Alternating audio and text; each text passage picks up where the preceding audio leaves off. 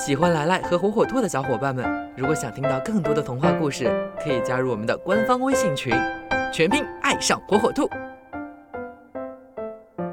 小朋友们，大家好，欢迎收听今天的来来讲童话。今天来来要讲的童话故事名字叫《装病的狮子》。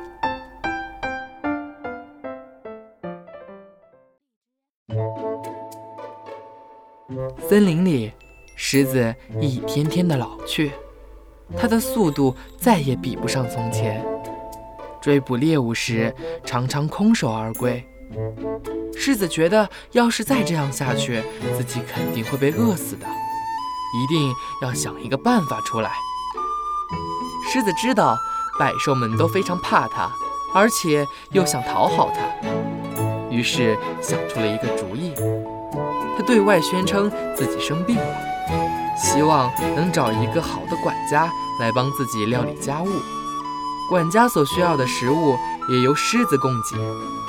很多动物听了这个消息之后都非常的高兴，心想着，要是成了狮子的管家，那可真是不愁吃不愁喝，还受狮子的保护，真是太棒了。于是有许多动物去拜见狮子，而狮子在洞里专等美味上门。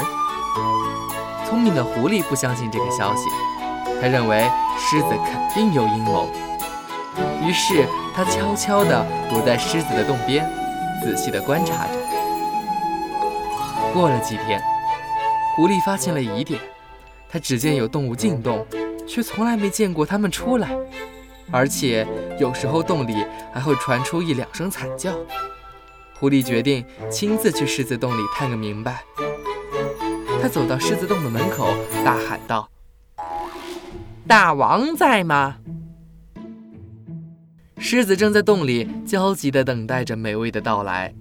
狮子答道：“是狐狸老弟吗？来，进来说话吧。”我脚扭了，不方便进去。大王的病好些了吗？狮子一听狐狸不进来了，心里有些着急，急忙说：“狐狸老弟，进来吧，外边挺冷的。”我怕里边坐不下。难道就大王自己在吗？当然就我自己了，还有别人在吗？这可就奇怪了。我怎么只见到动物进去，却从来没见到它们出来呢？难道它们都飞了不成？狮子一听，知道自己的阴谋被识破了，他恼羞成怒，心想：反正狐狸的脚扭了，干脆出去抓它得了。于是狮子窜出洞来，向狐狸扑去。狐狸可不傻，还没等狮子冲出来，它早就溜进了草丛里了。狐狸把狮子装病的消息告诉了动物们，大家都知道了事情的真相，都远远地避开狮子。从此，狮子寻食就更加困难了。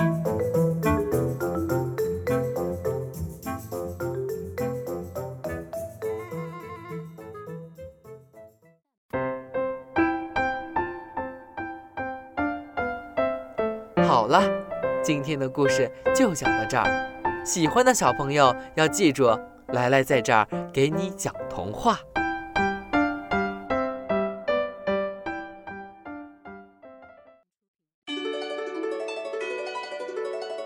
六幺八年终大促，火火兔天猫旗舰店等你来！